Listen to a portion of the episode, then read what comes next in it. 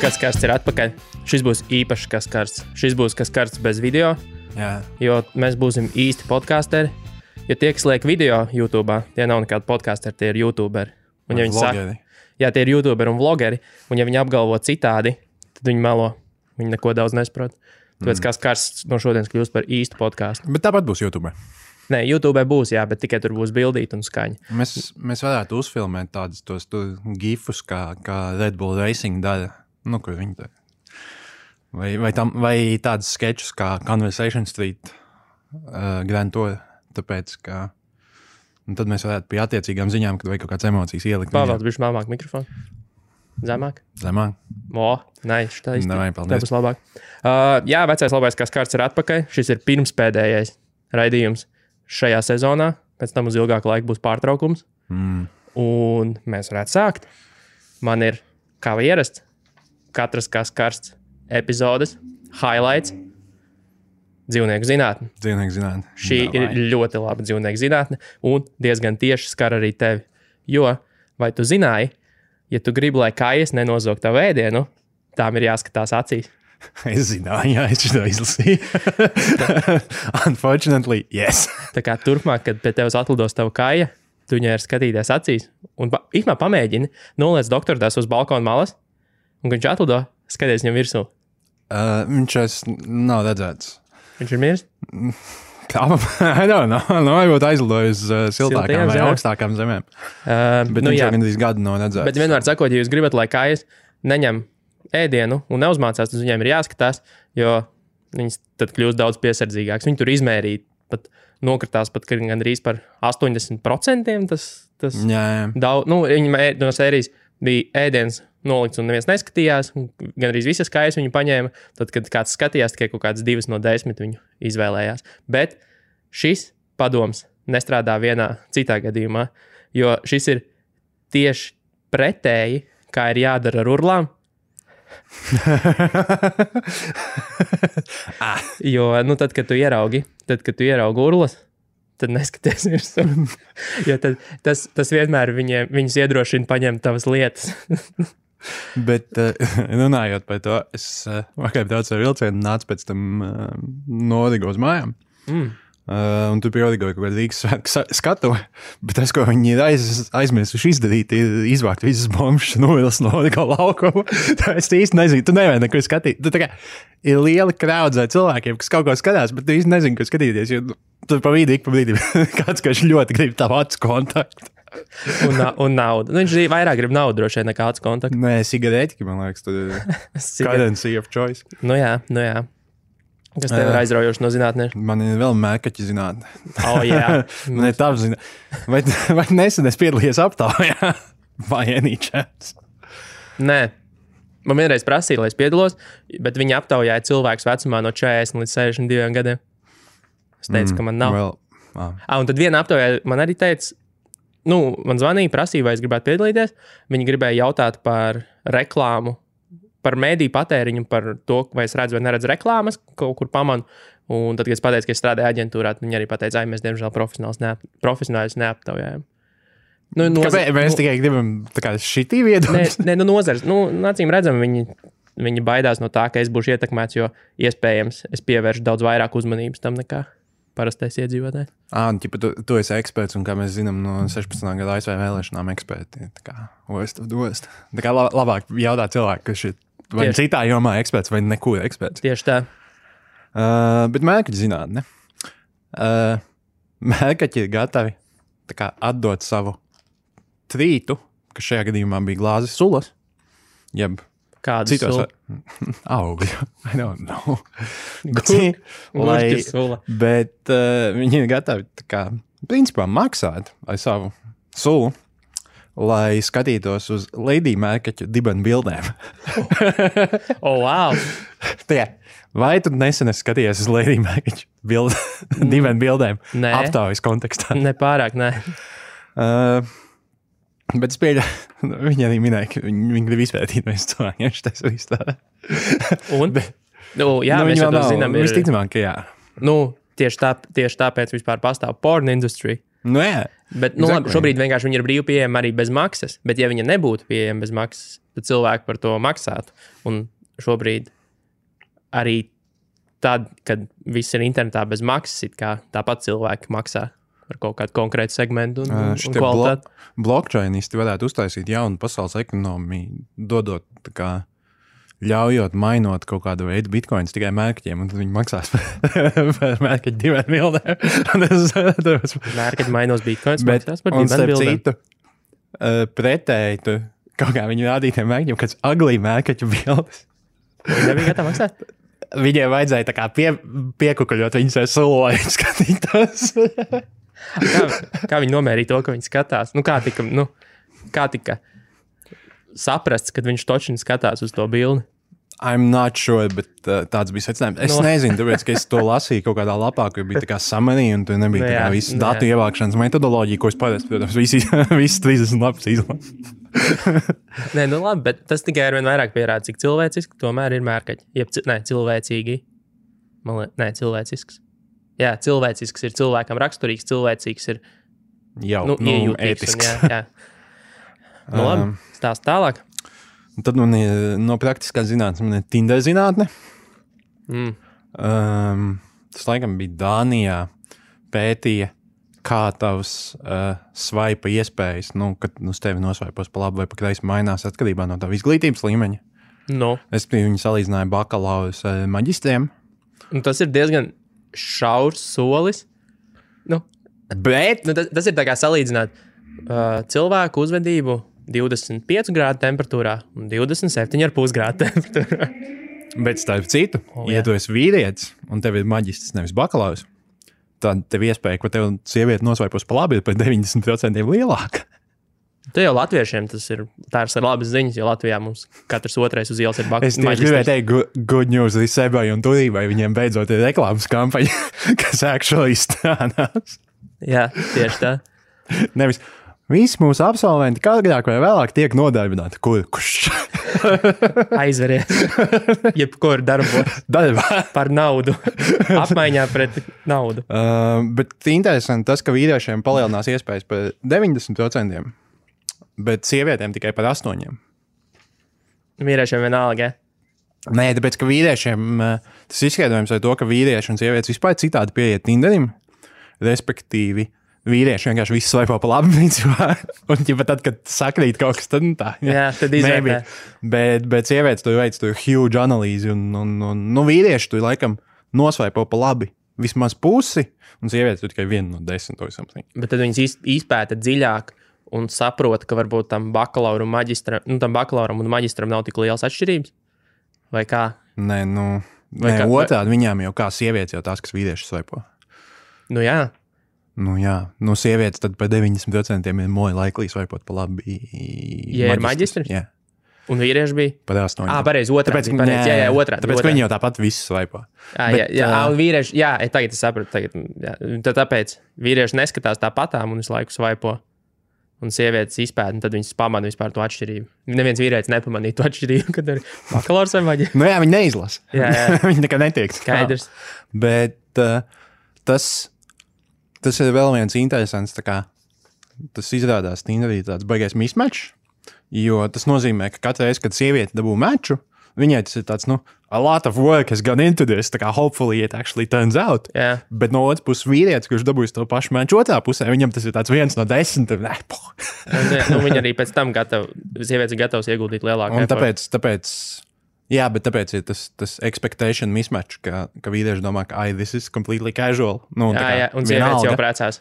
Viņi jau ir izdomājuši bērnu vārdus. Nu, apmēram. Un, un, un tāpēc tie deiti, laikam, sanāk tādi tā devīgi. tajos A, gados. Tāpēc teicu, nāk ar vecākiem.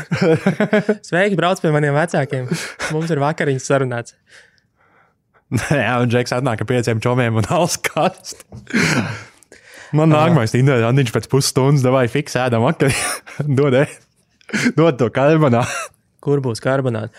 Um, Neandertālieši izrādās bija baigi radikāli.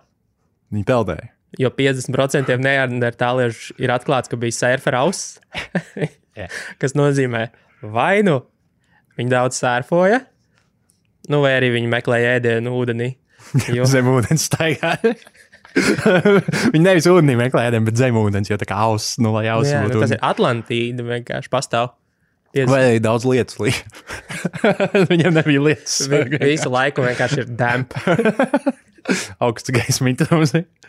Bet, nu jā, vienmēr sakot, viņam visiem ir izveidojusies surfera auss, kas ir izaugums ausu kanālos, kas nav nekas specifisks. Mūsdienās viņi vienkārši nogriež un viss.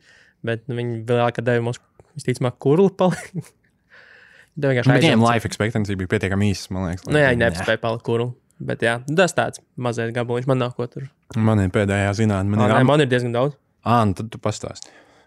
Pastāsti. Ā, tu gribi vēl dzirdēt? Uh, nu, sporta zinātnē man ir mazliet. Nu, Uh, nu, zin kā, mēdz. Nu, ir diskusija dažreiz par to, vai sporta trenerim, sporta komandas trenerim, uh, spēles laikā un vispār, tad, kad nu, komandai neiet, vai vajag bļaut uz bērniem un, un, un, un izrādīt negatīvas emocijas, vai vajag motivēt. Un tur teikt, nu, vai saņemamies, būs labi. mēs čista šito neesam vienīgi kavēdojuši pēc kaut kāda gada. Man tāda beigā deja vu sajūta šito klausot. Nē, nē, nē. Vienmēr sakot, ir tā, ka, uh, kad izrādās, ka ir jādusmojas, jo tas, tas motivē, tas palīdz. Uh, nu, tas iedod īstermiņa motivāciju, un tas var palīdzēt. Piemēram, tur bija basketbola spēles pētīts, un basketbola spēļu treneru puslaiku runas, un pēc tam, Jā. kā komanda performēja. Un tie, pret kuriem bija vairāk negatīvi, nu, jūs vajag labāk, jūs neesat pietiekami labi un tādā ziņā tie pēc tam guva daudz. Nu, pretinieks uzvarēja par lielāku punktu starpību nekā citi, nu, mm. ja, ja atspēlējās. Vai arī tie, kas jau bija vadībā, ja pret viņiem joprojām teica, ka nu, tas nekas, ka jūs tur desmit punktus priekšā, jums jāspēlē labāk, tie vēl, vēl palielināja savu pārsvaru nākamajā. Nu, otrajā puslaikā vēl labāk spēlē nekā savu pretinieku. Kādās vecuma grupās tas bija? Tur bija pētīta vidusskola un augstskola. Tā kā Nu, tie jā, tā nebija. varētu būt, pam- bet pamatskolā tur varētu būt tāds side effects, kā vienkārši long-term developmental damage. sāk raustīt valodu. Bet za to nospēlē labu otro puslaiku.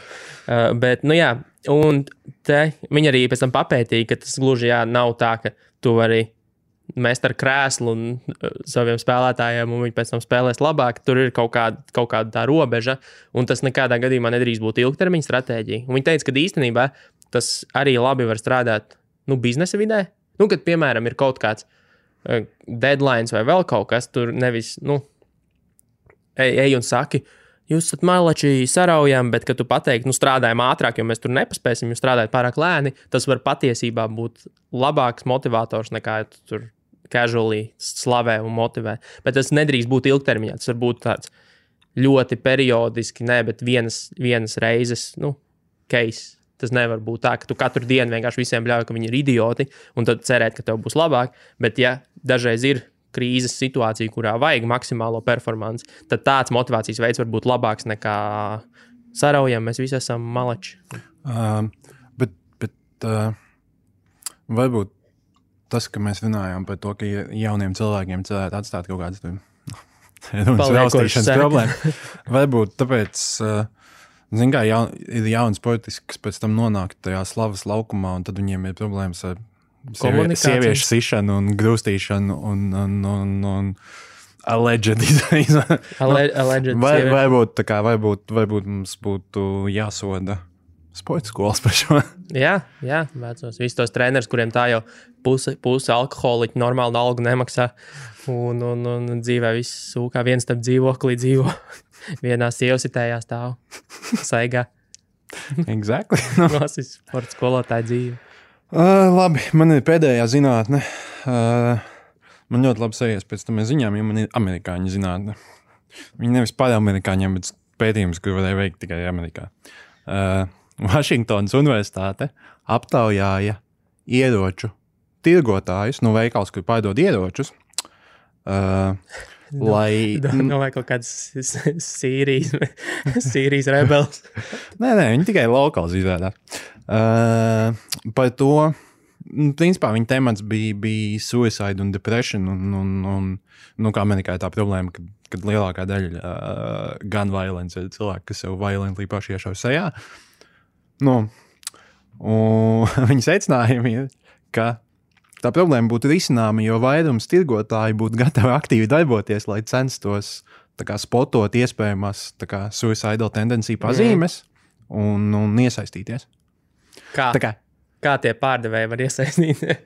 nu, tā kā kaut kāda lekcija no, nolasa, kamēr, kamēr pārdod ieroči. Counseling, lay Bet, down, bet, tikai, sir. bet tikai Amerikā var teikt, jā, mums beidzot ir potenciāls risinājums mūsu ieroču problēmai. jā, tā kā ne, background checks. Nē, Jo, nē, mental checks. Nē, banning gads. Nē. nē, counseling. Ied, iedosim tirgotājiem, kurš visticamāk tur pelna ļoti maz papildus responsibility, lai pēc tam viņam būtu morāļnieks, ka viņš kādu runāja, bet viņš tāpat izdarīja pašā. kušeti vienkārši ie- ievieš veikalā. Bet, Un, nu, un vēl arī tas, ka labi, tas risina spontāno suicidal person problēmu, nu, kas izdomā. I want to kill myself. I'm Nu, going to kas- buy kas jau- kas jau- gun and do it. kas jau ienāk veikalā, Nu, jā, trīc, tie, ne? tie, kas jau ir nopirkuši 37 ieročus, un tad viņiem uznāks, nezinu, kas tā viņiem palīdz. Nu, varbūt viņi ies pēc lodēm.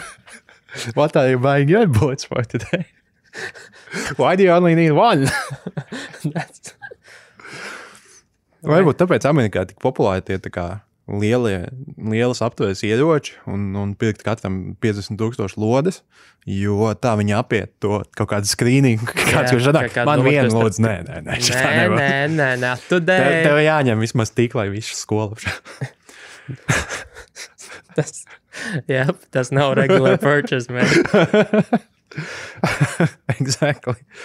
Um, un tas arī viss zinātnē. Nu, labi, man tad ir uh, vēl ļoti praktiska zinātne. Man vienkārši likās interesanti, ka izrādās, noklājot tikai 1% no visas pasaules zemkopībā izmantojamās zemes ar saules paneļiem, mēs varētu nodrošināt pasaules elektrības vajadzības. Jo, Jā, šito lasīju. Un ne, tas likās interesanti, un, tā, un arī tas piedāvātais risinājums patiesībā ir diezgan ģeniāls, jo tev pat nav jāizstāj zeme. Viņi testēja divus, divus gadījumus. Viņi testēja, ka tu vienkārši tev ir viens hektārs ar labību Mm. un viens hektārs ar saules paneļiem. Un viņi pēc tam skatās nu, tos ielus no katra, nu, un tev sanāk simtprocentīgs, vai ne? Uh, nu, simtprocentīgs no katra. Pēc tam viņi ir tas risinājums, kad saules paneļus uzliek virs la labības. Kaut kā divu metru augstumā virs labības, nu, otrajā stāvā saceļ. Jā. Tad labībai ir mazliet mazāks ields. Arī saules paneļiem sanāk, ka, viņiem, ka viņi ir mazāk jāliek. Nu, nevar tik blīvi viņus salikt. Un viņiem ir mazāks tas atdevis. Bet outputs kopējais ir 160%. Nu, respektīvi, tā enerģija plus saražot. Nē. Vienmēr sakot, tas ir nu, labāk nekā, nekā likt atsevišķi. Un kopumā tas nenormāli ātri tev var atsist elektrības izmaksas. Bet man ir tikai viens potenciāls issue ar šo. Nu. Nē, nu, tā kā es, es gribētu, lai tā ir patiesība, un, un vai let's do it. Bet es redzēju, ka viņi pētīja un savos aprēķinos lika kā, nu, tos saules paneļus vispiemērotākajās vietās, nu, kur ir saule. Un, nu, kas, ok, fair enough, bet elektrība beigas likt transportēs. Tā kā nevar elektrību aizvest no Āfrikas uz Latviju. Nē, tu vari, bet Baterijās not, sali- current, not currently possible. sal, saliek baterijās. Nu, jā, bet man vēl es domāju, īstenībā nav pat jānoklāj la, zemkopības zeme. Varētu vienkārši visu Lietuvu noklāt, jo tur tāpat nav ko redzēt. Toreiz, kad mēs atbraucām no Itālijas, tās trīs stundas, ko es braucu cauri Lietuvai, depresīvākās trīs stundas pēdējā gada laikā, jo viņi ir tik ļoti līdzena, tur tik ļoti nekā nav starp pilsētām, ka mierīgi tur varētu noklāt visu ar saules paneļiem un varētu būt lielā baterija. Nu, mums jau laikam piemērotāk tie vēģeneratori, bet Latvijai viņi nepatīk. Jo, Nu, Latvijā kurmiem tas- kurmiem tas traucē. Kurmiem traucē? Āda, es saprotu. Uh, tad vēl tie, kas nav dzirdējuši, un to tu man atsūtīji, ir radioaktīvais šņabis izgudrots. Černobiļas Nu, pirmais Černobiļs nabs. Černobiļas šņabis, kurš ir um, radīts no Černobiļas apkaimē augušiem radioaktīviem, kas tie ir mieži, Mm, no kā taisa. Es neatceros. Nu, Man kā- liekas, tas bija kaut kāds grauds. Nē, nu, ir graudi, Tas nebija bet- kaitapēšņi ņēmis. Trīs graudnieks. Trīs Tie graudnieks. tie trīs graudi. Jā, jā, viņi, viņi, secina, viņi bija izdomājuši to, ka tas destilācijas process Noņem visu kaut kur- radiāciju. Nu, kaut ko viņi pazūd. Un Uh, bet mums vienkārši vajadzētu visu Ukraiņu. Visu zemes šņābi. destilē. Nē, nu viņu arī tas. Konkrīts šņābi. Viņu tas mērķis. Grafīts šņābi. Nē, tas slavais grafīts, absolūti. uh, bet, nu jā, viņu jau tas mērķis īstenībā ir daudz cēlāks par vienkārši ekskluzīvu šņabi pārdošanu, nu, dārgāk, tāpēc, ka viņš no turienes nāca, jo viņi tādā veidā var attīstīt to ekonomiku tajā reģionā, kur tāpat vēl joprojām dzīvo cilvēki. Un, Mm, Nītīgi attīstīs ekonomiku. Viņi plāno 100 pudeles gadā. Viņi attīstīs savu ekonomiku. Jā, būtiski savu. Nevis Ukraiņas, nevis Černobiļs, bet savu. nu, labi, bet arī Latvijā mums, protams, draud uh, radiācija un apstarošana, jo ir vecais labais 5G skandāls. Es biju aizmirsis par 5 gadu kanālu. Un, un es esmu pārsteigts. Nu, nē, es neesmu pārsteigts īstenībā. Es nesen paskatījos, cik ļoti arī uh, Memory Water in, ir investēts šajā Jā. uh, pasākumā. Jo tas, nu, kā viņi tur stāsta un, un, un pauž, ka tas ir principā mikroviļņu ierocis, ir, ko valdības var izmantot pret mums. Um, tad vēl viņiem bija uh, case, kur viņi teica, ka LMT, lai, neiz, nu, lai viņi neatklātu to 5G sazvērestību, esot bloķējuši viņu video YouTube. Ne- Nevis tāpēc, ka viņi vienkārši pusi no video sastāvēja no LMT piedarošiem video materiāliem, Ah, nu. Viņi vienkārši bija, nofil... viņi bija nu, pārkopējuši, nu, savā video iemontējuši no LMT video klipiem, kurās, kurās Levits atklāja laikam to 5G tīklu vai ko tādu. Nu, vienmēr sakot, tas ir diezgan klajš autortiesību pārkāpums, par ko YouTube parasti arī, um, nu, uh, parasti arī, kā lai saka, bano, kā ir banot aizliedz, ne? Mm, Kā latviešu jā, banot? aizliegt. Nu, aizliedz, jā, nu, noņem, noņem to video. Un Jā. tad desmit dienās prasa tam, tam, kurš ceļ prasību, vai viņš taisās vērsties tiesā. Jo viņi viņu atstāja nobanotu tikai tad, ja kāds cels par prasību pret to. Un, un, un ja nē, tad viņi at, nu, atlaiž, nu, palaiž atpakaļ. Un, protams, Memory Waters to pasniedz tā, ka redz, viņi, nevar mūs, viņi nevarētu mūs tiesā uzvarēt, jo tā ir patiesība, ko mēs sakām par 5G. Nevis LMT visticamāk vienkārši negrib uh, nodarboties ar bezjēdzīgiem tiesas procesiem. Ah, bet Pāris. tad, tad video būs atpakaļ. Viņš jau ir atpakaļ, viņu var noskatīties. Viņi, kā, viņi ir paņēmuši visu video, vai kā tikai attēlu, un tur Levitam pielikuši subtitrus. ka Nē, nē, tur bija viss. Slēdzam iekšā mikroviļņu iekārtu, ka tūlīt smadzenes uzsprāgs cilvēkiem. Nē, nē, nē, viņi tur bija izgriezti. Nu, ne, nu, intervija, nē, viņi nebija editēti, viņi vienkārši iz- izgriezti ārā. Un, nu, jā, un tur pilns ar visādiem. Nu, nav pat pilns īstenībā, kādi pieci zinātnieku video, ko viņi sakasījuši pa internetu, un tie zinātnieki vairāk izskatās. Uh, Tuvāk demencei nekā patiesībai. jo nu, tur ir tādi, tādi kungi gados, kuriem Trīcošām no kā? nu, kungi gados, kur, kuriem visticamāk nav pat vietā ruņa. Bet, nu, labi, tas neko neliecina par viņu kompetenci, es tik tā saku. Un vēl izrādās, ka Brisele un Ženēva ir pasaules būtiskākās vietas. Nu, pasaules centrs pēc būtības. Jo Briselē un Ženēvā tiek bloķēta 5G tīkla ieviešana no valdības puses. Un uzmini, kāpēc. Tāpēc, ka viņi vēl nav izrunājuši kaut ko tādu. Nē, tāpēc, ka tur koncentrējas visi tie, kas var iegūt no 5G tīkla. Tie, kas mūs apstaros, koncentrējas Ženēvā un Briselē. Ah, Jā, man vienmēr nu, liksies interesanti tā ideja, ka pas, ir, ir kaut kāda interesanta pasaules elite, kas grib mums visiem mikroviļņiem No, nodarīt pāri. Jā, jā, jā, pārkaisēt smadzenes. nu, jā, jo tur, zin, kā bija minēts, Tie, tas kā baigi useful. tā Kā, nu, jā, tas, ka, man liekas, Amerikā tas bija baigi izplatīts, ka tā kā elites dara lietas, lai tā kā dumb down the population. jā, Who needs a dumb population? Tā kā, ko to viņiem iesāksi? nezinu.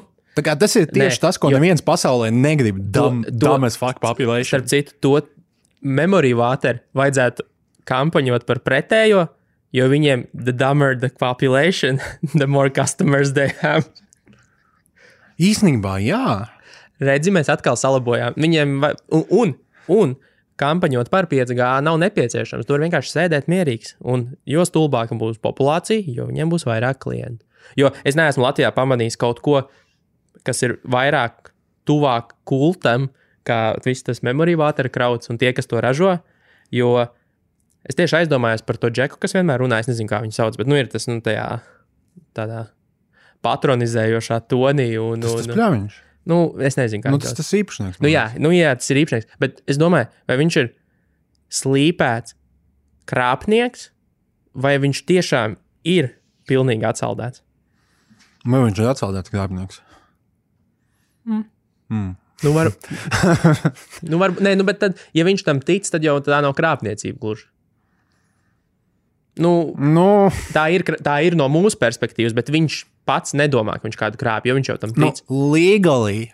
Tā ir krāpniecība. Nu, jā, nē, nu, tāpēc, ka attiecībā pret mums viņš jau pats var darīt, ko grib. Jā. Bet attiecībā pret patērētāju tā ir krāpniecība, jebkurā gadījumā. Bet, ja viņš to neapzinās, tad viņš to nezina. Bet ņemot vērā, cik kā laika un enerģijas patērē visādās šādās muļķībās, tas nozīmē, laikam viņi normāli nopelnīja to ūdeni. Tur, nu, jā, un īpaši, Es nu, pieņemu, cik krāna ūdens vienkārši.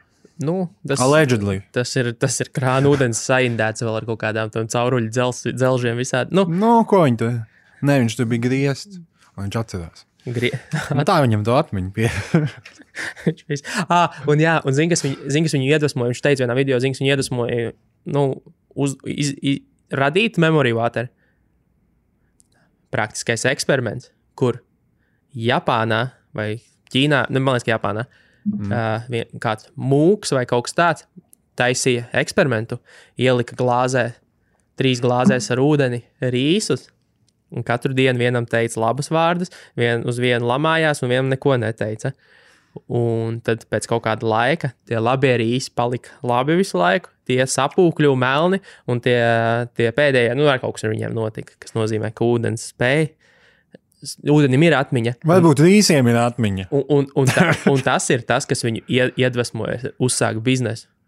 Un tagad man nav pārsteigumu, kāpēc dienas biznesā bieži vien tiek publicēti daudzi izgāzuši, nu, biznesi, kas izgāzīsies pēc pusgada vai jau ir izgāzušies. Iespējams, ka daudz sāk, tā, sāk, savus bizne, uz, sāk savu uzņēmēju darbību ar praktisko eksperimentu mājās. Bet, bet, bet varbūt viņiem vajag naudu memori... uz lapas, jā, tev vairs var. Bet, bet, bet varbūt viņiem vajag memoriju īsts, nevis ūdeni tirgot. Viņi pārbaudīja. Memory makarons. memoriju vakarā. Bet, ja mēs, mēs sāktu, ja mēs sāktu tirgot memory makarons, piemēram, cik ilgi līdz viņi sāktu celt rāds par to, ka tie nav īsti memory makaroni? Es nezinu, bet mēs varētu, nu, kā, bet būtiski tā kā dažādās formās. Tev pil, pilns maisa makaroni, tā kā dažādās Kat- struktūrās, molekulas struktūrās. Sniegpārsliņu makaroni, nē, tie ir Sniegvērstī makaroni. makaroni, jā. Nē, lai, lai Davai, tālāk. Ziņas. Turpi- Turpinot ASV tēmu. Starp citu, šī ir pēdējā reize, kad es mēģināšu minēt kaut kādu ASV šūtingu. Jo, Yes. jo, jo es pierakstu vienu, un tad notiek vēl divi, kuri ir lielāki. Lai vai kā, es paturēju pirmo. visu laiku vecas ziņas. Uh, ASV bija ķiploka festivāls. 3 minūtes 15 ievainoti. Un Es, es domāju, ka tie nebija vampīri, kas viņu ir. Nē, tā ir Džeksona automāts. uh, nu jā, un pēc tam bija vēl paso un vēl kaut kas, bet nevar mainīt Amerikā. I give up on this. Jā. Tagad arī kaut kur bija, laikam, tikko kaut kāds bombings atkal Kabulā vai kur tur. Jā, Nu, nu, ah, jā mums laiku. jābūt uh, līdzsvarotiem. Mums jā, jākavē arī kabala tikpat daudz. Ātri? dažreiz cilvēkiem pārmet, ka mēs runājam tikai par, par, par rietumu problēmām. Ah, Ī- la- Īstenībā citur notiek vēl vairāk apšaudas. Lai gan Amerikā, man liekas, Amerikā jau tā acīm redzami nav problēma. atkal de, days since last shooting, I bet it's zero. Nu, Nē, man liekas, tas taimēs, ko viņi tur uzstājuši. es neesmu pārliecināts, viņš ir kādīgi ticis līdz viens. One hour thing, one hour thing. Ir. Um, bet uh, es gribēju turpināt par ASV uh, šāvējiem, bet vairs ne par apšaudēm, ja tas ir difficult. Uh, pāris dienas pēc El Paso, nu, tā laikam bija lielākā. Bet Nē, nē, esmu skaitījis. Nē, nē. Bet nu, viņi bija lielāka nekā Ķiploka festivāls. Nu, labi. Um, Misūrī, Valmaitā, Misters Andrejčenko, neizklausās pēc amerikāņa, bet Let's not split conspiracy. Ir Izabela Traša, bet viņš ķipa, bija amerikānis. Viņš uh, izdomāja patestēt, vai viņam kaut kur nav pazudušas viņa konstitucionālās tiesības, un vai neviņa- nemēģinās kā ierobežot viņa tiesības.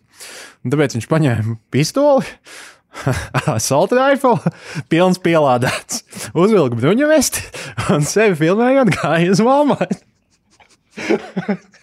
Es, es ceru, ka viņi svats savāc un salauz rokas. Jā. Viņam draud desmit gadu cietumā par apsūdzību terorismā. Tiesības nekur nav pazudušas. Um, Un, un, un viņš komentēja, ka viņš uh, šādu reakciju negaidīja. Jo šī jau nav Ņujorka vai Kalifornija. No shit, jā, negaidīju. Um, bet labākais ir tas, ka, ka pēc tam žurnālisti runāja ar viņu gan māsu, gan sievu. Kā viņš māsai bija prasījis, lai, lai, lai nu, aiziet viņu nofilmēt, kā viņš to dara. Nu, ja viņš gribēja Jā, jā. social eksperimentu jā. vlogu taisīt. Jā, ļoti labs vlogs. Viņa tā kā negribēja. Un sieva pirms tam teica, ka tā nav gudra ideja. Sievietes neko nesaprot. Jā, I'm gonna test it out. 20 gadi. Tam džekam? Jā. Nu, tā ir pilnīgi stulbens. pilnīgi stulbens. Nu, Tur turpināt. vēl, Nu, pastāst vēl kaut ko. labi, vēl Amerikā. Uh, man ir baigi daudz Amerikas ziņas. Uh, 70 visu laiku. Jā, 79 gadus veca dāma uh, baro piemājas kaķus jau kopš 2015. gada. Un tā kā visiem kaimiņiem besīja, tā kā tur visu laiku nāk tie kaķi pie mājas. Un viņi zvanījuši policijai un tā. Viņai šobrīd par to būs desmit dienas cietumā. Par to, ka viņi jau skaķus? Jā. Nē, Tā, ba- tehniski nē. Par to, ka, nu, ķipa nedrīkst barot tur klejojušas dzīvniekus. Jā. Tā kā par to viņai ir kaut kāds 5 stūks jau sots. Bet uh, viņai bija atkārtot tie sodi. Un tad, kad viņi pateica, vai pēc iepriekšējās reizes tiesā, nu, viņai jautāja, vai pēc iepriekšējās reizes tiesā, kad kā, mēs sarunājām, ka nebaros kaķis, viņa pateica, jā, un tad viņai ķipa, in contempt of court. Kas ir tā kā, what? nu, viena. Nu, jā. Um, Ah. that's America. Amerika. Pūra ugunsgrēks no Talsiem pārcēlies uz Sibīriju, laikam, jā. ah, jā, es, kā, es biju sācis fiksēt, cik viņš liels ir. Nu, Es nezinu, jāiegūlē. Jo uz pagājušo nedēļu viņš bija. Tad, kad viņš sākās, tad viņš bija, man liekas, Beļģijas izmērā. Uz pagājušo kaskais viņš jau bija Igaunijas izmērā. Es īstenībā man nav telefona, vajadzētu iegūt. nu, ot, jā, ja es, es esmu diezgan pārliecināts, ka viņš nav kļuvis mazāks.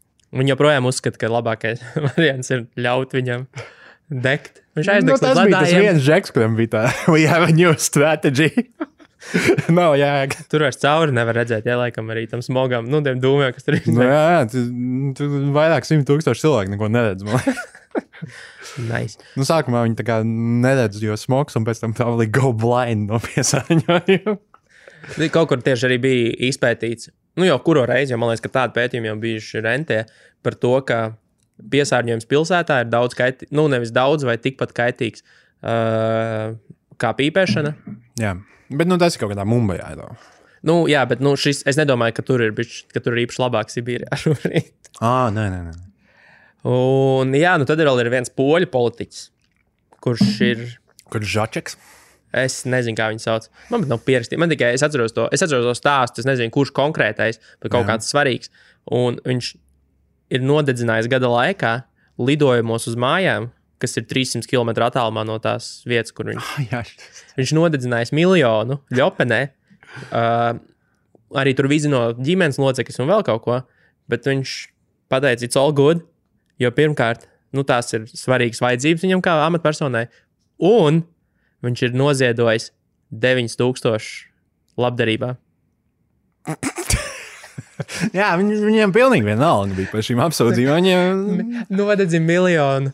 Vienkārši valsts naudas braukāta lidmašīna noziedo 9000. Kur no valsts es dabūju? nu, kā, Kāda iespēja, ka viņš savu naudu vispār zietoja? kāda iespēja, ka viņam ir sava nauda? Nu, it's polijas nauda, viņa nauda visticamāk. Man īstenībā arī ir viens Amerikas stāsts. Mm. Nu, tas pat nav stāsts, tā ir remarka, ka Bernijs Sanders ir atklājis cheat kodus, kā uzvarēt vēlēšanas un kā piesaistīt lumpeņus. Jo mm. viņš vienā intervijā pateica, ka, ja viņi, tiks, ja viņi ievēlēs par prezidentu, tad viņš pateiks, vai Area 51 ir citplanētieši vai nav. Tā ir automātiska lumpeņu balss. Tas-. Iedomājieties, tas ir tās miljonas balss, kas taisījās skriet iekšā. Viņš ne, neviens neskrēja. Ja viņi jau nav ieskrējuši un viss nošāva, nobērta. Jā, tu... nu labi, tu, tas būtu. Nedomā, ka tur tā apsardze kaut kā mazliet cerēja, ka tas notiks, lai varētu patestēt drošības iekārtu. Nu jā, es pieņemu, ņemot Amerikā, tur, tur būtu kaut kāds ēdielas bombing. Klāstībām. Small nuclear arsenal. Let's do a nuclear test in that field. Yep. Um, Pak, man bija vēl ļoti labas Amerikas politikas ziņas. Nu, nu. Ja, ja tu par bērnu, es par republikāņu kongresmenu Stīvu Kingu, nejauktais Stevenu Kingu, viņam nav nekas kopīgs. Viņš aizstāv pret abortu likumprojektu, Jā. nu, viņš ir pro-life. Klasiski. Uh, un uh, tas ir tas, ko viņš, tas, ko viņš teica. Viņš cīnījās par to uh, debatē, lai kā ne, nedotu kaut kādas exceptions. Nu, Nu, a, nu, respektīvi, respektīvi, lai pilnībā nedrīkst abortēt. Jā. jā. Tāpēc, ka bez incesta un izvarošanas, es citēju, iespējams, cilvēks neeksistētu. Oh, wow. un tā kā citi viņa partijas biedri un likumprojekta aizstāvi komentē, ka mēs esam pret abortiem, bet mēs arī esam pret Stīvu. Tie nav, nav man laiks Stīvu. Uh, un tad Stīva uzaicināja uz kā CNN kā komentēt, vai Protams. tā kā viss nu, vai, vai it's correct. Jā. Un, un viņš būtiski pateica, bet nu, vai jūs tiešām varat apgalvot, ka mēs izvedošanas un incestu, tā kā mēs būtu kad mēs esam šeit, viņš kā double down. Jā, fucking Steve's. Steve's ir first one to go. Stīva. Whenever the third world war starts, Steve is first one to go. Front line. Īpaši Stīva divīzija. Uh, jā, kas tev vēl labs? Uh, nē, es domāju, ka tev pajautāt, tā kā tu daudz sako līdzi, kas labs Rīgas domē šobrīd notiek. Izņemot to, ka uh, Bergmans joprojām nevar pēlpot savu uzvalku tēju. Starp citu, zini, kas ir Bergmanis? Uh, nu, tas viņa tas piedāvātais. Viņš ir piedāvāts kā mēra kandidāts saskaņas, vai ne? Jā, Nu, jā, bet zini, kā viņš izstāsta? nē, vicemē. Laikam. Nu, Vicemē, vienalga. jā. Bet viņš, bet zini, kā viņš izskatās? Viņš izskatās pēc korumpēta Buzz Lightyear. Viņš pērk uzvalks bērnu veikalā. Viņ, viņ, viņš te uzvalkā izstāsta rītīgi pēc mafijos Buzz Lightyear bez tā kakla. Bet īsi. Tas klūts. Nu, kā- Bet Viņš arī. bie, bet viņš būtu biedējošāks, viņš būtu garš, bet viņš tik īsi skatās, kā man necīja. Nu, bet Buzz Lightyear arī bija īsts salīdzinot ar pārējām mantām. Es nezinu, Rīgas domē tik daudz notiek. Es sekoju līdzi, sekoju līdzi, un tu padevos. Bu, Ā, mums Buros nav- liekas kā fangai. Viņš varētu būt nākamais. Es ļoti ceru, Pirmdien, ka Rīgai, viņi taisa tās vēlēšanas. es ceru, ka Rīgai nebūs mēnesis nākamā nedēļa, jo tas nebūtu labs mēnesis. Um, bet es pamanīju internetu komentāros, ka es, mēs visi cerējām, ka saskaņa būs cietusi ar visu šo pasākumu, tā kā voter confidence ziņā. No. Bet nē, jo, piemēram, runājot par jauno Rīgas kā atkritumu apsaimniekošanas problēmu, kur visiem paliks par 40% dārgāk atkritumu izvešana, jo nu, Rīgas doma izdomāja, ka monopols ir the way to go. Uh, daži komentētāji raksta, ka, nu, jau šakos būtu mēs, tad tā nenotiktu. Tāpēc, ka, principā, visas Rīgas problēmas, ielas, atkritumi, kas vēl stāvvietas pietrūkst Rīgas svētkos, tas tāpēc, ka Uškos vairs nav mēs. Nu, bet tas jau nozīmē, ka nebalsos vairs par saskaņas ticamā. Nē, viņi grib atpakaļ. Uzko atkal uzliks uz autobusiem, Nē, vēlēšanas, un nē, aiziet. nu, viņi grib atpakaļ, viņš jau nevar būt atpakaļ. Nu, bet viņš jau iepriekš arī tā kā, nē, viņš bija saimnes vēlēšanās uz autobusiem, kad viņš nekad ne, no, domā, tas viņus apturēs. Nu, tas gan, tā. tas būs uh, bait and switch. à, nu, tas gan pareizi. Jā, es aizmirsu par to, ka ne taču vienalga, ka viņš patiesībā patiešām nekandidē. Uh, jā, bet runājot par vietējām ziņām, es, es, es gribu pievērsties uh, debilāko internetu komentāru karam, kas mm. ir Čeku loterijas misēkļu komentāri pret uh, Grētas Hunbergas. Es dzīvoju gadus Zviedrijā, es nemāku ziet vārdus izrunāt. Badmarks. Vai, vai cilvēks, kas komentē 15 gadīgu meitu? no, davai. Uh, nu, labi, sāksim ar čeku lotērijām. Kas ir bijis uh, konspirācijas teorijas, ka uzvar uh, vidu darbinieki? Protams. Protams, nav pierādīts, uh, ka īstenībā tā ir Rimija un Maksimas schēma. Jo Protams. viņiem ir tik daudz čeki, ka viņi varēs vienmēr uzvarēt. Protams. Tur man jāpiemina cilvēkiem, ka, jūs paņemsiet šos čekus, tad viņi nepaliks Rimija un Maksimai. Uh, Maz piebildi, jā. Tad lielākais, ne, otrs lielākais outrage bija par to, ka fiktīvos čekus tā kā Jā, nedrīkst reģistrēt. Nu, ne, Nē, nu, viņi nepiedalās loterijā, jā. loterijā. Jo, nu, kāda tad jēga no čokolādes? Nu, kā- kāda jēga? Uh, jo tur tie droši vien mazie Latvijas uzņēmēji. Nu, Vai uztaisīsim fiktīvus? Jā, fiktīvus čekus iesniegsim Latvijā, tad 20 būsim piņķi. 25,000 fiktīvu čeku no vienas. Um, Un Tad vēl, tad vēl cilvēki bija šokā par to, ka tu datu ievadas kļūdu dēļ. Nu, ja tu nemāki norakstīt cipariņus un burbuļus no čeka, tad, tad, tad, tad viens bija diezgan atsapies par to, ka kāpēc mājaslapā rāda, ka čeks ir ies, iesniegts veiksmīgi, ja to nevar zināt. Jo, nu, zin kā, ja tu, ier, nu, ja tu saraksti nepareizus ciparus, tu iesniedz, viņš jau iesniedzās. Un viņiem jau nav tāda, nu, nu, backend- iesniegts veiksmīgi. Jā, jā. Iesniegts, nu, tieši tā, tieši tā, bet nu, tur bija cepiens par to, kā tas var būt iesniegts veiksmīgi, ja man cipari ievadītie ir nepareizi. Tā ir kaut kāda krāpšana. Paskaidrojiet man, un, ā, zini kā, man pat ir tieši tas komentārs, man liekas. Uh, tad kāpēc uz dūlo ierakstītiem cipariņiem rāda, ka veiksmīgi iesniegts? Iesniegts, iesniegts nenozīmē pieņemt. Šitais žeks bija 25,000 reizes. Ierakstījis fiktīvas cipariņus. Iesniegts nenozīmē pieņemts. Iesniedzot čeku, cilvēks vēl nevar būt drošs, ka piedalās loterijā. Diemžēl tā bija atbilde uz viņa komentāru. Viņš tālāk. Nevajag atkārtot to, ko es jau rakstīju. Jautājums paliek atklāts. Kāpēc nepareiziem cipariņiem rāda, ka ir veiksmīgi iesniegts? Nu, es gribu iesniegt. Labi. Uh, bet par to, man liekas, komentēja mobilī, ka kā, viņi bija domājuši, ka varētu mēģināt uztaisīt uh, kaut kādu algoritmu, kas var no bildēm nolasīt to jā.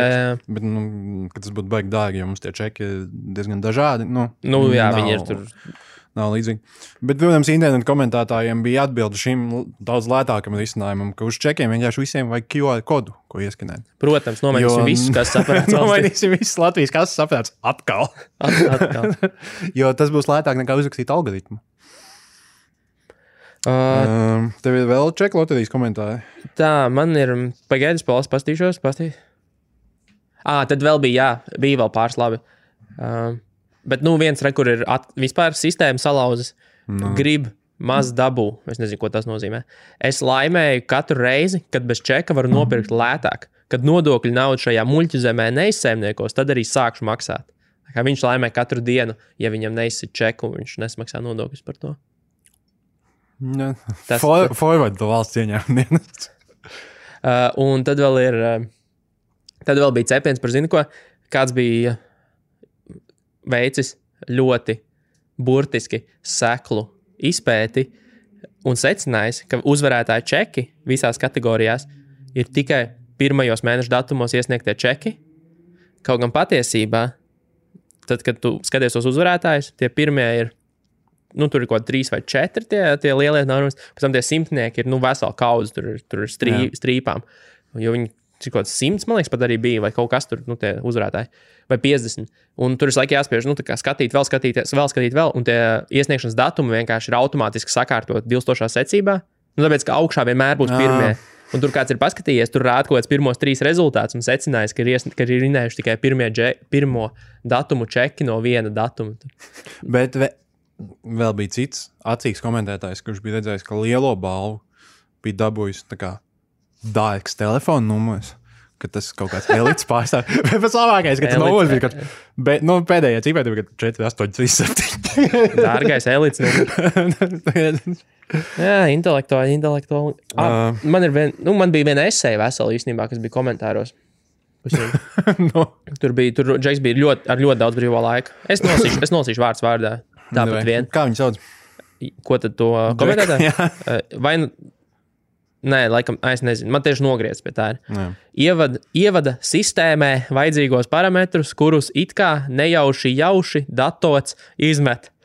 Tāpat bingo, UC un citas loterijas ir virma vienīga krāpniecība. Par to jau agrāk ziņots ir masu mēdījos par dažādām vietām, arī Latviju, kur bumbiņas kodolu vai kāda kodola daļiņu nobīda vai citādi iezīmē, kurām jāizkrīt. Tad tās ar nobīdītiem smaguma centriem vai kā savādāk, ups, izkrīt pareizajā secībā. Viena vienīgā, viena vienīga mānīšanās, ekvilibristika, kā spēlējot uz ielas ar uzpirksteņiem, vai kā citādi, kur laimē milzu uzkrājumus rada šīs sistēmas tautas apmuļķošanai, masveida pievilināšanai, tāpat kā ātrie kredīti. Tur tik traki tie komats salikt, es vispār nesaprotu, kā lasīt.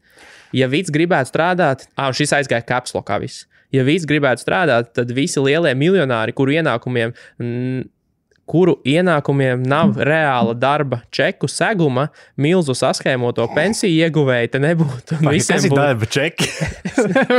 Es Man nezinu, arī nav darba čeki. čeks par to, ka tev maksā algu. Uh, darba čeku seguma, milzu saskaņoto pensiju ieguvēja, te nebūtu. Un visiem būtu algas, ir doktoriem, ir laukiem, ir skolotājiem, ir glābējiem, nevis tikai tupētājiem, deputātiem. Milzu algas bez atbildības. Tā, kur es te esmu, no kuras pabeidzu. Man ļoti patīk arī tas, tā frāze, tā kā tiem iz, lielo pensiju izschēmotājiem. Tā Kā, izschēmot lielu pensiju? Saņemt daudz naudas un daudz maksāt nodokļos. Tā kā labi, baigās schēma. Kā var, kā var deputāts saņemt vairāk kā glābējs, ugunsdzēsējs, anesteziologs, anestezo, anestezi... Ah, es pat nemāku lasīt. Ah, viņš arī nav pareizi rakstījis. Anesteziologs. Anesteziologs, medicīnas māsa, reanimācijā, skolotājs, ja knapu un slikti pārvalda valsts valodu, neorientējas vēstures pamatnosnādēs, jauc valodu ar dia dialektiem, neko līdz galam nenoved, nepā, nepā četri zina balsojuma materiālus, UC, durītīs Par dusmas. ko viņš runā? Es nezinu. Nu, vienmēr sakot, Vjačeslavu Dombrovski. Kur- kur- Kurš deputāts viņam tā ie- iegriež? kurš viņu ir tā apbēdījis. Ušakovs aizbrauc prom, tas atdusmoja. Viņš jau nav nekas Nu, labi, deputāts. mēs varam pāriet uz uh, Grētas komentāru. Jā, aizjām uz grētas komentāru sēdē. Uh, nu, labi, sāksim ar Aiti, kurš, uh, kurš ko viņš teica, ka visticamāk tas ir tāds, tāds šovs vai iestudējums, tas, tas viss pasākums ar to jahtas braukšanu. Tā kā, nu, mūžīgi viens Aiti. Jā, visticamāk, viņi vienkārši neaizgāja līdz ūdenim, tur negaidīja jahtu. Viņi nu, kaut kādu plānošanu iegāja šajā Visticamāk, burāšana tiek plānota. Visticamāk, pāris telefonu zvani tika izdarīti pirms šī pasākuma. Uh, Otrakārt, tā ir. Ņemot vērā, ka nu, tas bija stulbi no otras puses. Ar, Tas bija rītīgi stulbi. Tāpēc es gribētu atgādināt, ka par tavu kara, karatē video mēs smējāmies par tevi, nevis ar tevi. Un Tagad beidz Ah, tvītot par à, tas 15 ir gadiem. Fabriks, kas to teica. Nu, jā? À, es domāju, kas par artis. Es domāju, komentētājs artis. Nē, tas bija pabriks. Ak, Dievs! Tāpēc, jā, man pabriks ir zaudējis vi, visu manā acīs. Nu, Ar, arti Man tav- vienalga, arti tavs karatē video arī bija fucking iestudēts. tas bija vissliktāk iestudētais video, kādu vispār var iestudēt. Bet, uh, jā, varbūt tas nezinu. Peldi uz to Irānu, nevis tā kā Twitterī komentē, ko dara 15-gadīga meitene. Jā, tas ir ļoti svarīgi Un politiski. Tev netraucē darbs. nekādā veidā. Um, bet tad citi komentāri. Viens no tiem, piemēram, man liekas, vienkārši lielākā problēma, ka mēs mm, Latvijā komentētāji nesaprotam tādu lietu kā, es nezinu, kā latviešu, raising awareness. Nu, ka tas var būt Nu, nu, jā, jā, iznākums. jā. Jo, piemēram, viens komentētājs secināja, ka vispār zināt, cik maksā jahta. Neviens parasts cilvēks nevar uz Ameriku aizbraukt ar jahtu. Tā kā- À, viņ, à, viņš domāja, ka viņi ierosina visiem braukt ar jachtām Jā, divas, jā, jā. nedēļas. nu, jā, Tā kā, kas to būtu jā, domājis? bet that's not the point. Pirmkārt, tu vari vienkārši palikt mājās. vai- Nē, tas nav vajadzīgs. Tas bija kāds cits. Es nepierakstīju citiem vārdiem, diemžēl. Um, tad vēl kāds bija izpētījis, ka tāpat visticamāk tās jahtas tā komanda pēc tam aizbrauks uz Ameriku un pēc tam lidos atpakaļ uz Eiropu. Tas arī izrādās tā kā. Jo vējš uz otru pusi nepuš, nevar aizbraukt apkārt. Nu, nu, tā kā izrādās, ka kaut kur visā loģistikas procesā, lai to izdarītu, kādam ir jālido. Labi. Un tas tā kā arī tā kā nozīmē, ka viss, ko viņi dara, ir bezjēdzīgi. Um, jo mēs nesaprotam, kas ir. Kas ir, kā viņi sauc, raising awareness.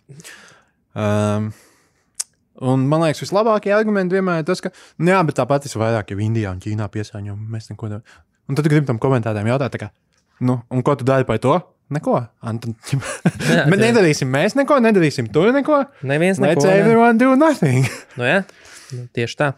Um, nu jā, bet tas, tas vispār ir interesanti, cik, cik kvēli cilvēki spēj uzbrukt 15-gadīgai meitenei. Un, un, Par to, un vēl viņas developmental disorders, jo viņai tur ir kaut kāds aspergers. Oh, un vēl par, un, un biedavām par to, ka vienkārši cilvēki no savas brīvas gribas par velti viņai pied, nu, piedāvāja viņu tur aizvest. Ah, jā, tas ir arī. Viņi, neviens par to no šiem komentētājiem nav maksājis. Kāda fucking starpība, kā viņi tur brauc un kāpēc viņi tur brauc? Nē, nu ir būtiski, kāpēc. Nu, jo, jo, No, that's the whole point. nu, jā. tas ir whole point, bet cilvēki, šiem cilvēkiem tas tāpat ir bezjēdzīgi. Tad kāpēc tu cepies par to, kā viņa brauc? nu, bet viņi cēlās par pilnīgi vītu. Nu, kad, kad, nu, Latvijā, man liekas, tas environmental awareness ir beigā. diezā. Bet, bet, man liekas, tie paši cilvēki varētu zināt, kā ik brīdim kādas tur slavenības vai kas taisa fundraisers vai, vai, vai, piemēram, skrien, for, nu, piedalās maratonos. Uz kam tu skrieni, tāpat nedabūs labu rezultātu. Nē, nu, viņi tieši varētu naudu neaizstē vēzi, jūs idioti. Kāpēc jūs fundraisojat naudu, jūs vēzējat aizstāt? Nauda nevar izārstēt vēzi. Nesaprot zāles vai greizu. Zāle. Zāle. Nē, vienkārši ej un aizstē, ko tu dari? Neskrien, ejārstē. Uh, Bet īstenībā bija arī kaut kur, kaut kur zinātnīs lokos ceļoja informācija par to, ka liela problēma tieši klimata debatē ir tā, ka uh, kli, to noliedzēju publicitāte šobrīd ir ievērojami lielāka nekā atbalstītāju. Jā, tas ir. Nu, nevis atbalstītāji, bet to, kas, tie, kas tev tiešām var apstiprināt, ka tā ir. Viņi ir Jā. visi zinātniskā komūna un visi viņi ir pārāk pasīvi un pārāk Jā. maz nu, runā par to zāru un noliedzēja bļauj daudz skaļāk. Jā, jā, un noliedzēja bļaut daudz skaļāk, tāpēc tas arī nu, pa, pastiprina to problēmu. Vēnspils, starp citu, kaut kādā Mēs, mums ir Air Baltica lidojums fucking liepā. Mēs varētu sākt, sākt ar to. Tas tā kā tas polijas džeks. Mums vajag tādu lidojumu, acīm redzami, jo redz 300 km vajag lidot. Bet eh, Vēnspils kaut kādā mistiskā veidā ir kļuvusi par Latvijas jauniešu galvaspilsētu. Izskatās, mm. Mistiskā es nebiju dzirdējis. izskatās ka Aivars Lembergs dara jebko, lai kaut kādā veidā piesaistītu Eiropas naudu. Jo tur rīkos kaut kādu to Eiropas jauniešu saimas pasākumus un vēl kaut ko, kam simt punkti naudu dod kaut kas, kaut kas citur. ne? Ah. Bet tā Aivārs gadījumā nav tāds eiroskeptiķis. Viņš nav viens no tiem, kas saka, ka Eiropas Savienība ir stulba. Mums vajadzēja pievienoties Padomju Savienībai. Viņš to īstenībā- saka, bet Bet Vēnspils ir viena no lielākajām Eiropas fonda apguvējām Latvijā. Nu, jā, protams. Un vēl turpat kaimiņos ziņas no Liepājas.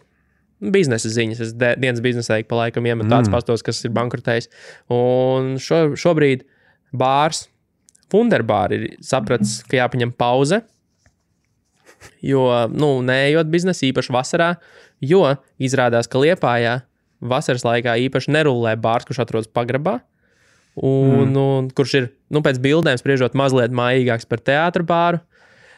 Un, un ka tur ērti principā var uzturēties ne vairāk par 5,5 cilvēkiem, jo tur bija pāris galdiņi un trīs krēsli. Un viņš atradās tieši blakus porziņa restorānam. Jā. Un, un tāds, hmm, un kāpēc jūs viņu taisījāt? Mēs Londonā noskatījāmies tādu ideju, domājām, atvedīsim uz Baigi, Latviju. baigi, bet tas viņiem bija unikāls Latvijā koncepts, kur bāzes, kurā servē laikam street food. Tas bija tas, tas, Jā. tas kas kā, nezinu, kāpēc šis unikāl, unikālais savienojums, kas pasaulē nekur nav redzēts, kāpēc tas nepievilka miljonus. Ko no- pie vēlna nozīmē street food, ja viņš nav servēts uz ielas? Es nezinu. Es pieļauju, ka vienkārši no, kāda burgeri un čips tur. Un jā, kokteļi un viss. Nē, nu ideja jau labi, bet man liekas, man liekas, ka nebija jābūt pārāk lielam. Jo e- es neticu, ka viņi spēja, spētu nodrošināt. Tur redzēt, tās bildes, redzēt, ne? Jā. Es neticu, ka viņi spētu nodrošināt apgrozījumu pat tad, ja, tur, ja tur kāds nāktu. Nezinu. Jo tur bija pārāk mazas telpas priekš, nu, priekš bāra un visticamāk pārāk zemas cenas, lai spētu nodrošināt pienācīgu apgro- apgrozījumu. Uh, Pagaidā, tas bija dienas biznesā. Jā, Tur nebija gadījumā rakstīts, ka tas viss notika tāpēc, ka viņiem bija jāmaksā nodokļi. Jo dienas biznesā tā kā Nē. bankrotējoši uzņēmumi no, bankrotē tikai pati- tāpēc, ka nodokļi. patiesībā es izlasīju to rakstu, tur nebija komentāru par to, ka valstī viss ir slikti, pārsteidzoši. Bet, nu jā, kad ieturēs pauzi, jo šobrīd nevedās tā kā plānos. Un, Tā kāds ir pauze, vienkārši aizslēgts dienu. Gaidīs? Es nezinu, to tas nebija minēts, bet uh, nāk par nākotni nekas nav zināms. Bet vienmēr sakot, vēl viens bārs ir aizvēries. Labi. Lefdoibais ir aizvēries. Tas vienīgais, kas Jā? man apbēdina. Jā, Oh, es nezināju. Es neesmu tur bijis ļoti ilgu laiku. Tur vietā ir kaut kāds kafijas veikals. Mm, tieši tas mums vajadzīgs. Um, man ir atsliecinieks ziņas Nice. no Mārupas. Mm. Uh, tā tad Mārupē, Zeltrīta ielā 16. Zeltrītu. Zeltrīta? Nu, ze, nu, ne jau zeltrītu. Nu, labi. kas, kas ir zeltrīts. nu, kas ir zeltīts? Tas ir rīts no zelta. Rīta stundā ir mūtē. Nu, labi, zel zeltīt ielā 16. dzīvojamās mājas pirmajā stāvā. Atvērts alkohola outlet. Nice. Un, un, un viens atsliecinieks ir nelielā histērijā. Jo es citēšu, te muģi no bērniem. Tagad viss apkārtne šeit brauks pēc šmigas. Un Uh, par kādu tirzniecības laiku ierobežojumu var runāt? Ja veikals var iz, izvietot dzīvojamajā mājā, ja likums to ļauj, tad tas ir jāgroza, jo tas jau ir par traku. Um, tā pirmkārt, atsliecinieks, acīm redzot, nekad nav redzējis tādu lietu kā pilsēta. atsauliecinieks pirmo reizi no vienas sēdes ir izbraucis. viņa prāt, alkohols ir jāizliedz tirgot vismaz 200 metrus no bērnu dārza, mm. -hmm. jo, jo Kāds sakars? Kāds sakais? Jo, nu, nē, tāpēc, ka no bērnās tie bērni, zina, kā pēc stundām gaida vecāks, un viņas izliek uz ielas parasti, jo tu tā kā atdod savu bērnu Un lai viņi Un viņi nepieskatītu. fiks uz, uz, Un uz LB pēc plaukstiņām. skriet uz LB pēc plaukstiņām. Pipariņas. Nē, nu, varbūt viņi tā kā domā, ka tur vairāk kaut kāda bumbuļs staigās apkārt, bet no arī tur E- bērndārznieks vienkārši, ja nepalaiž, nu, vai skrien 200 metru radiusā no bērndārs. 200, nevis 250. Bet, ja bērns izlaiž tikai 150 metru radiusā, tāpēc 200 metru radius ir tas drošais nogrieziens, kur, kur viņi taču neskrien. Viņas, ah, varbūt viņas pie, nu, es redzēju, ka viņas sasien visus kopā, ka viņi viņas drīkst. Viņas vienkārši tāpat palaiž. Nu. Tārps. Uh, labi, 200 metrus no bērnās. Nu, labi, I'll give it to the guy. Mēs varam šito pamēģināt. Bet 100 metrus no dzīvojamām mājām. Cik tālu man būtu jāiet pēc alkohola no Rīgas centra? Ļoti tālu. Ne, ne, nu, Rīgas centrā nebūtu iespējams alkoholu nopirkt. Spicē tuvākais. Nē, nu, kaut, kaut kur Andrejs Salas tajā neapdzīvotajā stundā. nu spirit varbūt nesūdzētos. Nu, industriālā parka, tur, kur ogas pārklā kaut ko. Blakus kioskiņš Vecākos tur, kur tas smaku dažu. pie gāzes termināla. savukārt. exactly. Labā ziņa, laikam, golfa laukumos varētu dzert. Jā, vidū vienkārši kiosks. Vienīgais, nezinu, cik apmierināti būtu go golfa spēlētāji, ja viss apkārtnes bombardāk. Trīs bezpilnīgi zālītē sauļojot. um, nu jā, un uh, bija, bija komentējusi arī pašvaldība. Un izskatās, ka līdz cilvēki tomēr ir citās domās, jo pašvaldība bija saņēmusi vienu sūdzību no iedzīvotājiem, un tā bija no tā paša čeka. Vecais labais atsauliecinieks. Bet zini, kas ir stulbākais, ka viņš par šo dabūja Kas, trīs- kas trīs- viņš ir visstulbākais? Nu, viņš ir visstulbākais. Bet stulbākais tas, ka viņš no Dēlķa atsliecinieka dabūja 30 eiro dāvanu. Ka Vot Tā ir izsēmniekošana nauda. vienīgā labā ziņa, ka tas ir galaktikā, viņam būs tālu jābrauc no savas sūdu al- un tur būs alkohola Un tur veikals, būs alkohola veikals. tūmā dzīvokļiem. Blakus. Uh, kas tev vairs viss? Jā, man viss. Mm, Bāc, man ir vēl trīs lietas. Labi, viena ātrāk. Donalds ir eh, izteicis vēlmi iegādāties Grenlandi no Dānijas. Mm. Dānija droši vien zina plaukstīņus un mēģina viņam viņu pārdot. Nu, viņa... Nē, viņi saka, ka dzīvo 56,000 iedzīvotāji. Tas tā nestrādā. Jā, viņš, viņš tā kā uz viņu skatās, jo tur viņi ir pašpietiekami un tur ir daudz tā kā no natural resources. Viņš principā objekts. skatās uz pasaules politiku, tā kā jā, dzīvokļi. Viņš Investīcija, labs investīcija objekts. Bet uh, par klimata ziņām. Uh, man ir labas ziņas, Grēta variet atpūsties, jo Brazīlijas prezidents Jairs Bolsonaro ir atrisinājis klimatu. Uh, viņam jautāja, kā apvienot uh, lauksaimniecības un lopkopības attīstību Brazīlijā ar vidas pasargāšanu. Un viņš atbildēja, ka viss būtu labi, ja cilvēki kakātu katru otrdienu vienkārši. tā kā, Tie- Tieši tā. nu, principā viņa atbildēja netiešā veidā, ka cilvēkiem vajadzētu ēst mazāk, tā lai kakātu katru otrdienu. Bet tā īstenībā ēšana mazāk kā tāda nav nemaz tik debīla ideja. Jo ir diezgan skaidrs, ka mēs ēdam par daudz, un, un tā jau savā ziņā mūsu apetīte ir viens no faktoriem. Nu, jo Ā. tāpēc, ka tev ar vien vairāk ir jāražo gan tie paši tā pati gaļa, kas savā ražošanas procesā ļoti daudz saražo Nu, kaina, jā, bet tas tā kā A. Man liekas, attiecās tikai uz kādām rietumu valstīm. Nu, pārējās, nu, tā kā nevarēja teikt, Āfrikā. Bišķiņu mazāk. Vi, half. Otrakārt, tas sagrautu kā, nu, pārtiks industriju. Like, nu, nu, es, es neesmu par risinājumiem, kas kā. Kas iekļauj divreiz mazāk kakāšanu. Jā. Otrakārt, nu, runājot par to. Un, un Ja tu apēdi spicy sinžu, vienalga, cik maz tu viņu ēdi, tad divas dienas negaidīs. tas gan. Bet, un vēl jau arī īstenībā, ja tu mazāk kakā, mazāk iztērē tolas papīru, kas arī ir ļoti liela problēma patiesībā. Nu, tas daudzums, ko mēs noskalojam podā, ir, ir alarming. Nu, mēs jau uh, kā Ar indieši, pirkstiem. ar, ar, ar ūdeni. Un, un, bet tad jāēd visu laiku rīsu un jāēd zinks, lai, Un arī lai, daudz- nav, vai lai nav hard pool. Vai arī daudz mangaļu jāpērk.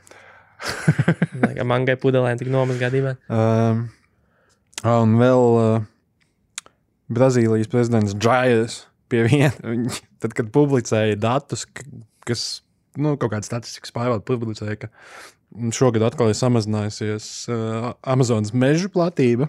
Mm -hmm. Viņš to atrisināja, atlaižot statistikas biroja vadītāju. Nav problēma. Nav, nav cilvēks, kurš var radīt problēmu. Nav problēma. uh, labi, tagad be- beigsim ar Krievijas ziņām. Protams, aiziet. Uh, man ir Krievija versija tam Amerikas sapnim, zinām, American Dream. Mm -hmm. Uh, Jeļena Sebunova. 1999. gadā viņa sāka strādāt par stūrēti ārkārtas situāciju ministrijā. Krievijā ir ārkārtas situācija ministrija, jo apparently pārāk daudz ārkārtas situāciju. Nu, viss Krievija ir ārkārtas situācija. Jā, un nu, viņi tur strādāja par stūrēti ministrijas lidmašīnu. Es nezinu, kāpēc ministrijas, ministrijā vajag lidmašīnu un lai stūrēti, bet whatever, Krievija ir liela. Uh, Pagaidiet, viņa tas nav kaut kāds dīvains amatnosaukums, ir stūra, stūra. jā, Nu, tā kā lidmašīnai, Jā. kas, ko izmanto tā ministrija. jā. Ok. Uh, 2001. gadā viņai piedzima dēls, kurš apparently ieņemts lidmašīnā ar ārkārtas ministru Sergeju Šoigu. Uh, un pēc tam viņas uh, American Russian Dream sāka piepildīties. Pēc dēla piedzimšanas viņa nopirkusi pāris Mercedes, zelta krāsas Lexus, Kruzaku, BMW. 200 kvadrātmetru dzīvokli Maskavā, 21 miljonu eiro vērta māja pie Maskavā. Viņa vada ekskluzīvu Tas ir tukšs restorāns Maskavā, kurai tad, kad, tad, kad atnāk presi, tad viņš ir ciet. tad, kad neatnāk, tad viņš ir tukšs. Uh, un viņi ir sākusi celtniecības biznesu, kurš ceļ mājas Krievijas armijai, un līdz šim nopelnījusi 92 miljonus eiro. Tad, tad tas ministrs varētu būt kaut kādā mērā atbildīgs par to bērnu piedzimšanu. Nu, jā, yes. Ah, Exactly. labs, labs, labs. Kur, Jā. kur var izrakt vispār šāds? es nezinu, man liekas, tas Delfos bija. ah, Nu, Krievijā jau šīs lietas notiek, viņiem patīk. Um, bet Ra pilnīgi, Russian Dreams izklausās Pil- labāk nekā American Dream. nu, mazāk jāstrādā. Nu, am, ra, jo, nu, pirmkārt, mazāk jāstrādā. Otrkārt, American Dream jau vienkārši ir divas mašīnas, ģimene un no māja. healthcare. No healthcare un māja. Krievijā pastāv 92 miljonu zelta lietas un restorāns. un construction ko- Jā, celtniecības ziņas. Bet nu, tas labi, jo vajag stimulēt jaunos uzņēmējus pasaulē. Uh, Nu, Latvijas uzņēmēji varētu ņemt piemēru. pilnīgi nesaistīti tas priekš uh, mēroga. Tas tā kā zina, kad nobildē kaut ko pielicis sēkot, kas blakus lēns. Krievijas Roskosmos, kas ir Krievijas kosmonauta aģentūra. Man Protams. ļoti patīk nosaukums Roskosmos. Šī ir ridiculous liela. Tātad uh, Roskosmos ir publicējis Krievijas kosmonautu algas nu, pagājušajā gadā. Un, starp citu, according to Roskosmos, tās ir tieši tādas pašas kā NASA vai Eiropas kosmonautiem. Tikai rubļos. no apmēram, jo tas ir kosmonautam 875 eiro mēnesī, kas pieauga līdz 950, ja tas bija kosmosā. Nopietni. Visvairāk var nopelnīt kosmonauts instruktors 1200 eiro. Mm, kas, kas, jā, es esmu dzirdējis, ka 1200 eiro ir tā, tā, tā top 5% kosmonauta alga ASV visticamāk. ASV NASA tur viss Tā, tā tie, tie, kas var atļauties tos korvetes stingrai. Tie, tie, kas pabeidz augstskolu pa 200 tūkstošiem, pēc tam strādā bez 1200 eiro. Jā, jā. uh, bet jā, tad pēdējās ziņas. Uh, Krievija apparently ir palielinājusi jaunā Černobiļas seriāla budžetu. Mm, Vai Viņa zini- nav viņu uzfilmējuši. Tagad nezinu. vienkārši nu, padedzinās naudu, papildinās, nopirks Nu, reizes. labi, es īstenībā nezinu. Uh, vai zini, par cik viņi ir palielinājuši savu seriāla budžetu? 2000 eiro. Nē, par vienu atomu pavadu raķeti un septiņiem līķiem. Mm. Jā, mums bija liela Černobiļas Ah, izmēģinājuma. jā, pareizi. Tie taču tur jūrā, viņiem tur sasprāgta raķete kaut kā. Nu, kaut kas uzsprāga, tad tuvākā pilsēta paziņoja, ka ir paaugstināta radiācija. Tad izdzēs paziņojumu, jo radiācija ir aizsardzības ministrijas paziņā. Un no ideoloģijas viedokļa radiācija neeksistē Krievijā. Uh, tad divas dienas vēlāk aizsardzības ministrija atzīst, ka kaut kas uzsprāga un septiņi cilvēki ir miruši. Bet, tas, bet viņi paskaidroja, ka divas dienas vēlāk, jo viņi vienkārši pārliecinājās, vai viņi tiešām Un miruši. nedēļu vēlāk Somija paziņoja, ka kaut kas ir uzsprādzis. Bet viņi. Paga, tag, pagaidām viņi neatzīst, ka radiācija ir. Vēl trīs dienas vēlāk, vēl trīs dienas vēlāk, kad visi jau ir secinājuši, ka radiācija ir. Viņi arī to saka. Uh, bet, uh, nu, nu, tā, protams, ir mana spekulācija. Bet uh, es domāju, ka tas varētu būt daļa seriāla. Jo viņi domā, diezgan dārgi uzfilmēt, tā kā īpaši sataisīt. Uzfilmēt radiāciju. Nē, bet zini, Černobiļas tajā sērijā, laikam, otrajā sērijā, kur bija tie, tie kam tās akūtais poizonīgs tajā slimnīcā. Zini, kāds tur ir CGI budžets. Nu. CGI, vienkārši, vienkārši notustē septiņus džeks un film them. Look in the camera, you ungrateful son of a bitch, you're gonna be an actor. Bet, uh, nu jā, un tagad viss mēģina saprast, kas, kas tieši bija tā raķete, ko viņi testēja. Jo, nu, Krievija ģipa saka, ka viņi ir attīstījuši to atomu pēlēju raķeti. Jā, kuru neviens vispār nevar notriekt, jo viņi, jo, jo, kā viņi teica, viņi spēja haotiski mainīt, nu, Nu, lidojumu jā, viņi tur septiņas reizes apkārt zemeslodē aplidot. Nu, viņiem mūžīgi lidot. un Jā, tad viņi vienkārši uzspridzināt mānis, lai. Ameriku. Eh? Nē, Un eh? nē, eh? Nu, bet Nē. kā, bet viss, kas, viss pierādījumi par tās raķetes eksistenci, ir tas, ka Putins, Putins kaut kad teica. prezentē. Nē, bija, vid, nu, bija animācija. Viņa izšauja no Krievijas, kaut ko pazigzago pa okeāniem, pārlido pāri Antarkti- Antarktīdai un trāpa Amerikai.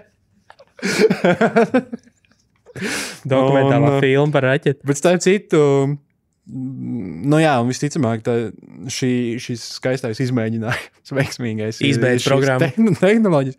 Bet pie viena par šo izmēģinājumu Donalds teica, ka mums ir tāds pašs raķets, tikai labāks. Kas nav. Nē, nav. Jā, Bet eh, es īstenībā pat nesaprotu, kā, nu labi, varbūt makes some sense attīstīt tādus ieročus, bet kāpēc kā Krievija flexo ar šiem? Nu, viņiem ir šitais un vēl kaut kāda supernukleāra pīta. Nu, kāpēc tu flexo ar ieročiem, kurus praktiski var izmantot tikai armagi? Nu, tad, kad viss jau zaudēts, tad viņš jau šaut, jo visādi citādi. Nē, nu tas, Tie nav usable things. Nē, nu tas jau ir tāpat kā ar atomieročiem. Viņi jau ir efektīvāki viņus neizmantojot, nekā izmantojot. Nu, ir atomieroči ir efektīvākais miera uzturēšanas veids šobrīd pasaulē. Nu, tikai tāpēc, ka visiem ir atomieroči, tāpēc neviens tā īsti ne, nepārkāpj. Pas, pasaka to Indijai un Pakistānai. Nu, Indija un Pakistāna cits. Tā. Viņiem oil money beigsies, viņiem kaut kas cits vajadzīgs. Viņiem, nē, viņiem ir oil vispār. Man liekas, ka nē. Viņi tikai ieroči taisa. Nē, nu, viņi taisa ieročus un savā starpā izraisa pa brīdim. Šauj viens otram. Ah, Bet, nu jā, ar to arī varam beigt. Ar to arī mēs varam beigt. Uz tikšanos nākamnedēļ. tieši tā, uz redzēšanos. Atā. Tā.